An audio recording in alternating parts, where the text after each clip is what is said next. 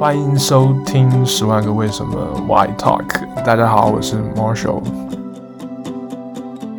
因为最近主持人呢，就是我本人做了这个拔智齿的手术，然后呢，最近刚刚恢复，然后在之前这个休息的过程当中，我就在想说，哎，干脆来做一集的主题，聊一下医疗行业的内幕好了。那正好呢，有一个很好的朋友和我们聊一聊医疗行业以及学医这个过程的一些甘苦。我们欢迎曾经的麻醉科医生 Linda。嗯，哈喽，大家好，那个嗨，你好。你笑什么？啊，就是说我从来我从来都没有那么认真的和你对话过吗？好好冷静啊！你是在在医院就是这样的形象吗？嗯、呃，对啊，因为今天我们聊的这个话题还是就是要脱离一下平时我们本来的相处模式，还要稍微的严谨一点。好，那我先问第一个问题好了，在医院是不是有一种医生不要就是很开心的笑啊、打闹啊这种就感觉不太严肃的形象？其实有一点吧，因为就每天的接触的。呃，病人数量也比较多，而且你知道，基本上病人说基本上都要拥有一个排队的一个情况。那他看病已经是一个很痛苦的过程了，再加上排队啊，就情绪都会比较焦虑啊，比较烦躁。那如果说他在看到医生的比较就是不太严谨，可能就是情绪会比较大，而且现在医患关系本来比较紧张，所以我们也会特别注意一下这些一些外在的东西。好的。然后当时为什么会想说去做麻醉科这样一个比较特殊的科系呢？在我看来，比较特殊的、特殊的一个一个科系。其实是这样的，呃，说实在话，就是自己当时也不是特别专业。首先，我选择学医哈，学医并不是我本身特别理想的一个专业。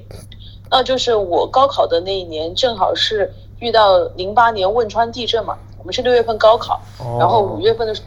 汶川地震之前，我其实一直都没有考虑过医学这个行业，对这个东西，就家里面的人也好，也完全没有在这个行业里面的，所以对此一点都不了解。因为有地震的这个东西，当时哎，可能就是会觉得这种爱国心爆棚，会觉得说，哎，自己能够为这个就是灾区的人，或者说是为国家做点什么。而相对于说像。呃，你又不可能去冲到前线，包括像消防啊这东西，觉得自己都不适合。这个时候呢，我就突然觉得说，那我可以去当一个医务工作者。嗯，所以说在一年的高考的话，就是完全是破天荒的选择了这个专业。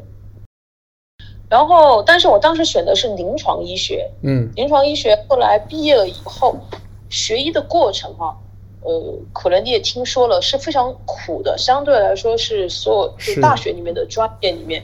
算是比较苦的前几个专业吧。是。那在学的时候就又开始后悔了。你还记得你第一堂课是什么课吗？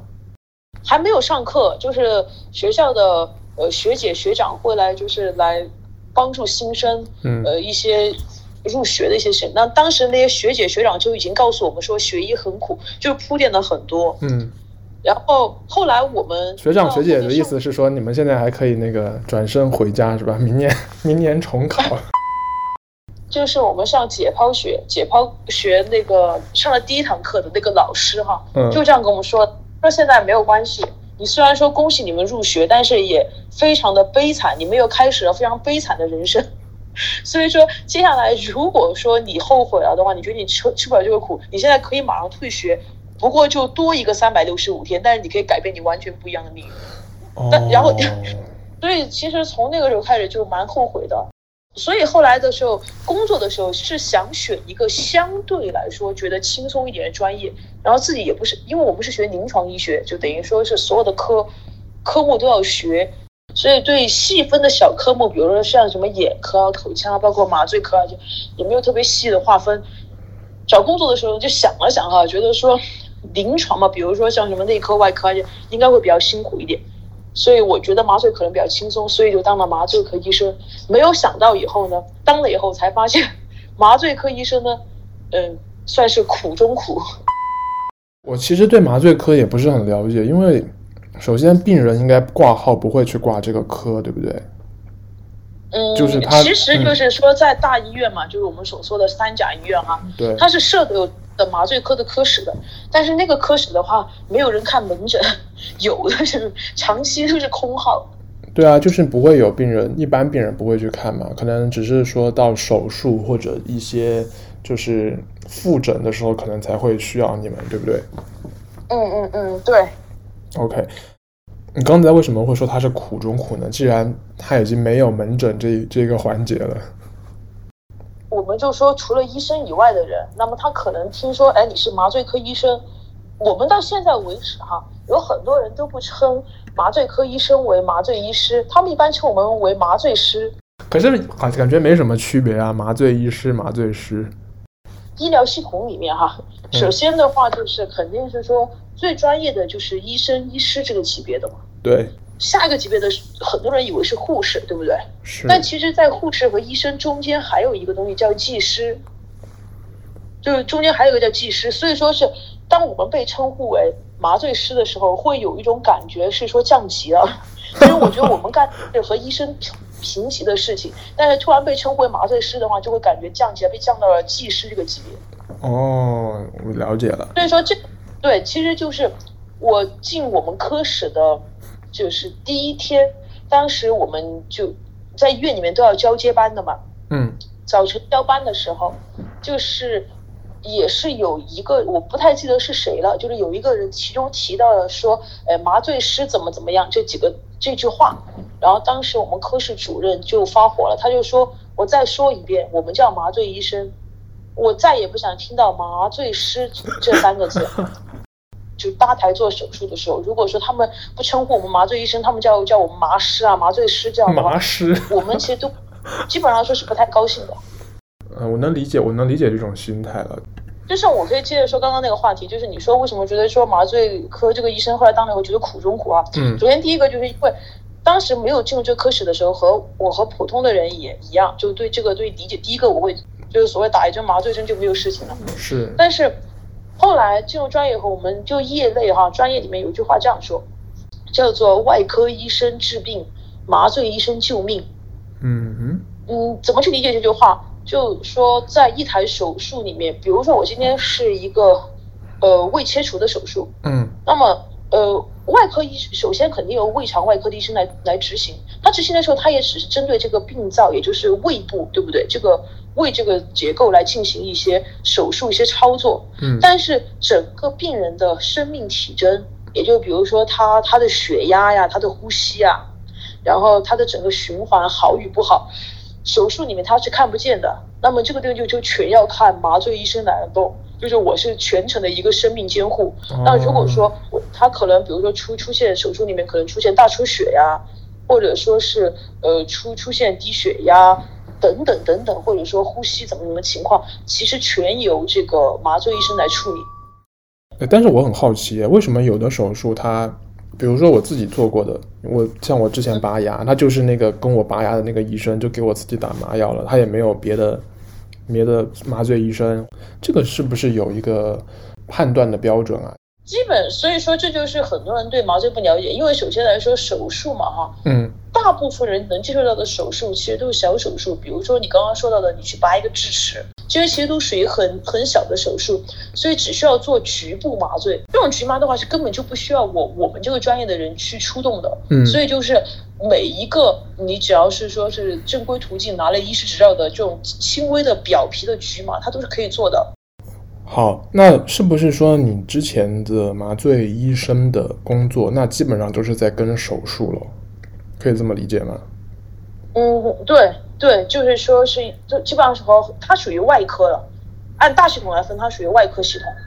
嗯，那你当时压力大吗？因为每天面对各种各样的手术，还是压力还是比较大的，并且哈、啊，就是这病患和病患家属，他一般直接对接的都是病房里面的他的管床医生。对，或者说是外科医生，他基本上来说他是接触不了麻醉科医生的，所以他根本就不知道我们是来干什么的。嗯，所以呃这样的话导致就是说是国内的麻醉医生的数量和国内的手术的匹配量非常的就是说是比例失调。嗯，那像我们呃基本上来说，像在什么华华西啊、华西医院啊，或者说是北京、上海的这种大型的医院。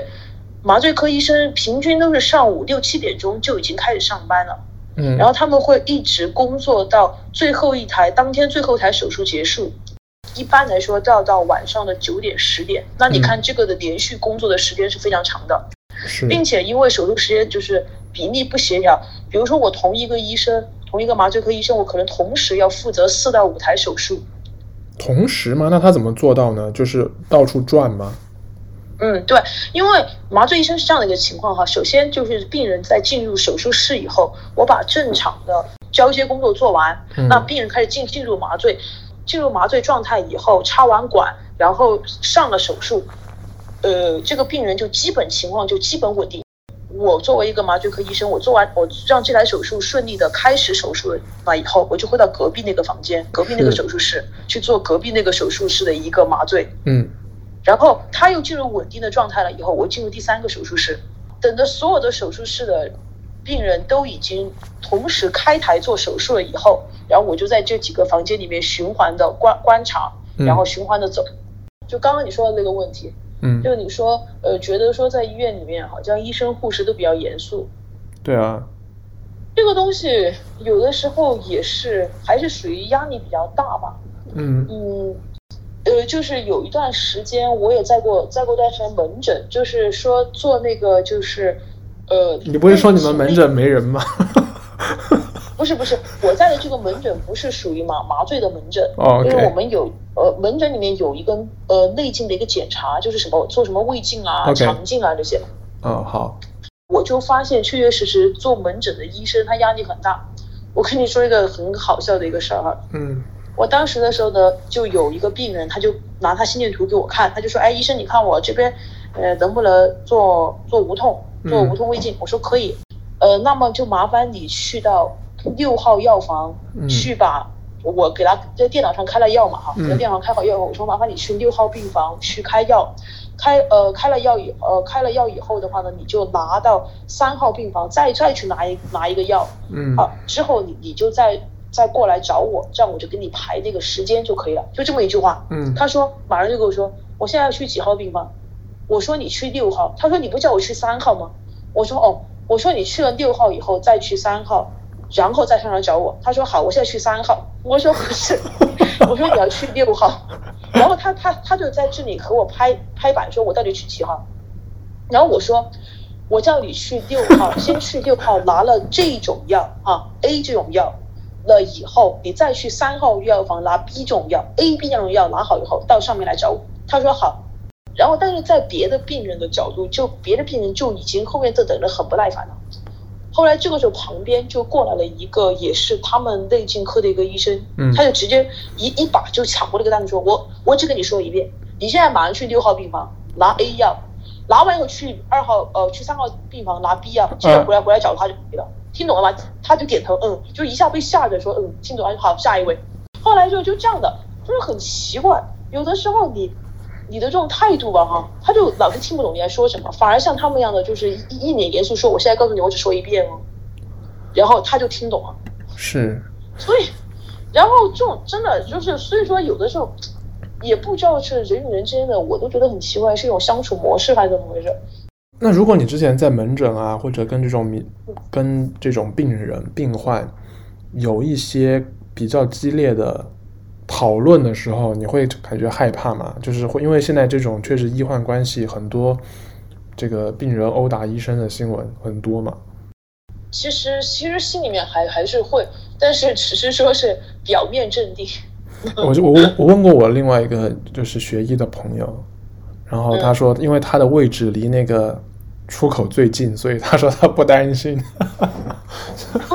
就真的打起来，他会有最快的方法逃走。就是我为什么说我可能还是会有所顾忌哈？嗯，呃，我们医医院里面就曾经出过一个这么一个事情。嗯，有一个她是妇产科的一个女医生。嗯，她后来的时候就呃就离职了，为什么原因哈？她有一个病人。嗯还有一个病人的话呢，因为因为自己没有是个，她这个病人是个女病人，嗯，无法怀孕，嗯，当时就过来找她看病嘛，呃，不孕不育这一块儿的话呢治疗呢，肯定也不是说是一两天就能够弄得好的，是是是。那么当时他们就是经过了有将近一年左右的治疗，嗯、呃，最后的话呢，这个女患者她都始终没有怀孕，没有怀孕的时候呢，她当时就是在呃，就这个女患者有点神经质之前的时候，她又一次来到门诊来看病的时候，她是当时是直接跪下的，对我们那个那个同事，呃，妇产科的那个医生同事，她是直接跪下的。嗯，跪下的时候，他就给他说，他就说是，呃，这边的话你一定要让我怀孕，不然的话我的家庭家庭就要破破裂了。嗯，他说是怎么怎么样哈，因为。但是说这个东西，你确实说是我们医生这边他已经尽了自己的最大的，就是能够想到的都想到了。是。然后但是说最后她还是没有怀孕。呃，后来的时候呢，这个她这个女患者就确确实实的和她的老公离婚了。离婚了以后呢，她总是觉得是因为这个医生让她的家庭破灭的，然后所以她就每天跟踪他，就跟踪我们这个这个同事。对，就等于说是他，因为他知道这个我的我的这个同事在哪上班，对不对？嗯、对，他就每天就是说在保持始终保持和你两米到三米的距离，一个安全所谓的安全距离，就就这样跟着你，然后他也不和你说话，你去哪他就跟着你，然后是说我们那个同事回家，他也跟着他回家，就就就就他家门口，然后就是说不管他去到哪，他他他他都跟着他，所以说后来没有办法。我们这个同事他也就没办法，他也就选择了离职。是，所以其实医生也是一个高危的职业，可以这么理解吧？可以，我说真心话，其实没有没有什么内幕，我就是呃为所有的医务工作者说一句，其实他们真的很辛苦。就是我就觉得这个大家彼此医患之间，如果可以的情况下，我希望大家都是能够互相理解一下，因为怎么来说呢？就每一个行业里面肯定都有一些害群之马，嗯、但是说没有必要去个别的去放大这个东西。我觉得我要说声谢谢你，把我们节目的这个高度提升好多。我们节目前几集在聊这些八卦啊，就是现在一下就提升到了一个新的高度。也曾经跟我就是别的做医生的朋友谈过，可能他在校园，他觉得自己是在做一个。救死扶伤的工作嘛，就像你曾经想去报考医学院一样，嗯、你是怀有热情的，但是可能是在医院里，就是跟这些病人门诊的那种沟通当中，就把这个热情磨掉了。这份工作好像又变得没有那么的高尚，而且会有很多很心烦、很负面的东西涌上来。我不知道你有没有这种类似的感觉？嗯、其实怎么说呢？当下。在那个当下会有这种情绪在，其实，在离开了以后哈、啊，在离开了以后，我回想一下，我觉得那种是短暂的情绪，但是归根到底的，我觉得大家还是保保有初心的，嗯，因为哈、啊，真的还是那句话，回归到本质，真的非常辛苦，不管是你对他你所要投入的，这样来说哈，我就说很简单的东西，在医疗行业里面哈。嗯，三十五岁之前就说是就完成结婚生子这两件大事的人，比例是比较低的。嗯，因为为什么呢？就是说是趁着自己，因为小时候要学的东西很多，趁着自己年轻的时候，嗯，那么就尽可能的想再丰富自己一下，就是人生的所谓两大大事，基本上是往后延了的。对，所以你想想，你为他其实所付出的东西肯定是很多的。嗯，那。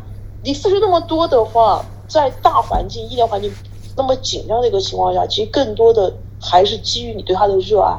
嗯，你知道吗？六月份的时候，北京不是疫情有一点反复吗？当时是是，对，当时北京新闻六月份的北京的，我的一个同学，他就是在北京的朝阳医院嘛。嗯，然后当时我看他发了一条微博，我其实真的哈，我真的，我当时看了以后，我我就。哭了，嗯，按怎么说的话，他说今天北京的气温是三十四度，然后我的同事，呃，要穿就是你就要要要穿着，他说十几斤的防护服，嗯、一层一层的在烈日下就给我们老百姓做那个核酸的那个检测，检测嗯，他对他说他说那个衣服就有十几斤重，但呢他到了傍晚把衣服脱下的时候，里面又多了十几斤的汗水。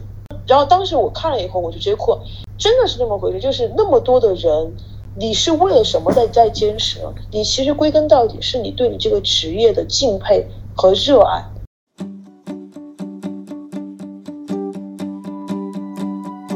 我也看到有一些，不管是身边的还是市场上，还有一些医生，他可能中途会转型，他去做这个整形行业了。医美。对，医美。嗯。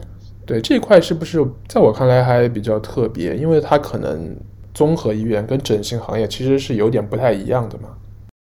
嗯，我就我觉得我说的这个话题的话，我不知道我不知道我说的客不客观、啊。就是你自己的感觉，对。呃，我觉得我自己的感觉，我觉得医美行业的这种医院和就是综合性的这种医院本质是不一样的。对。呃，像综合性的医院，我们的本质是叫做非盈利性机构。是。然后他们那种，我觉得是一种盈利性的机构，所以说大家大家的出发点不一样。嗯。嗯，但是呃，转型做那个的肯定有，为什么呢？因为。就呃那个东西的利润就比较高了，对，当然，呃，就像说，嗯，就像说是今天哈，今天我可能是一个三甲医院的一个，就是比如比先不说医美这个行业啊，我可能是三甲医院的一个妇产科医生，嗯，那么我可能一天我就要我就要接生，可能要接生十到二十个孕妇啊的呃，要接生那么那么多的小孩怎么怎么样，嗯，但是那我的工资可能也就只有。那么多，嗯，但是今天我如果去到一个，你知道现在有很多那那种私人的那种，类似于像什么月子会所呀，啊，或者说那比较妇产私人的那妇产中心类似的那种医院嘛，嗯，对，它的整个是不管是病人看病的体验啊，各方面也好啊，包括医生，我可能一天我跟你说，我一天从要接待十个生小孩的孕妇，变成我一天可能只。弄两个，上午一个，下午一个，嗯，但是我的收入可能会是我以前的五倍，三到五倍，嗯，这是很正常，但是我轻松很多，嗯，所以说这个倒是，呃，其实医美行业也是一样的，它也就更多的是做一种服务嘛，对，服务的一种东西，所以我才会觉得，就是看到有很多人这种转变嘛，他可能会相对没有那么忙，嗯、然后他相对的他可能还会。有更多的收入，那可能还会有更多的名气，所以就觉得还蛮微妙的。呃，就刚刚说到的这个传统的这种医院，嗯，它是有很很严格的一个体系的。就比如说我们这样的哈，嗯、像我们作为作为最最基础的住院医生，嗯，我们的上面的话呢，还有还有那个总住院医生，然后再上面的话可能有。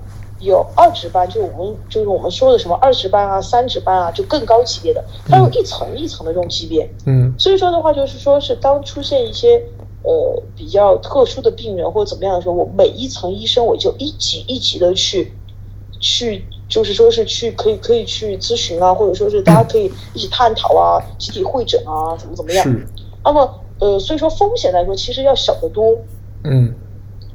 但是相对来说，就像你刚刚说的这种盈利性的医院，它呃虽然说它的 接触的病人没有那么多，可能包括收入方面的这样都要高一些，但是呢，它的风险也高。关键在于说是，如果说你这个病患要么就不出事儿，他一旦出了事儿以后，你可能就由你全权来担这个责任。他就不像说这种传统的医院，它可能里面会分很多，大家共同来承担或者怎么怎么样。嗯，所以还是也看个人性格问题。了解。是，哎，你还没有回答。那你之前的同学有在做这一行吗？就是去做，开始做医美啊什么的。嗯，我了解到的有去到私人医院去，就是我们说的这种盈利性医院去。嗯、比如说，他可能是一个产科的，他可能去从传统医院到达这些这这种民营的这个妇产医院。对，这种，对对对。但是其实整形就医美这个行业来说的话呢，走的人是比较少的。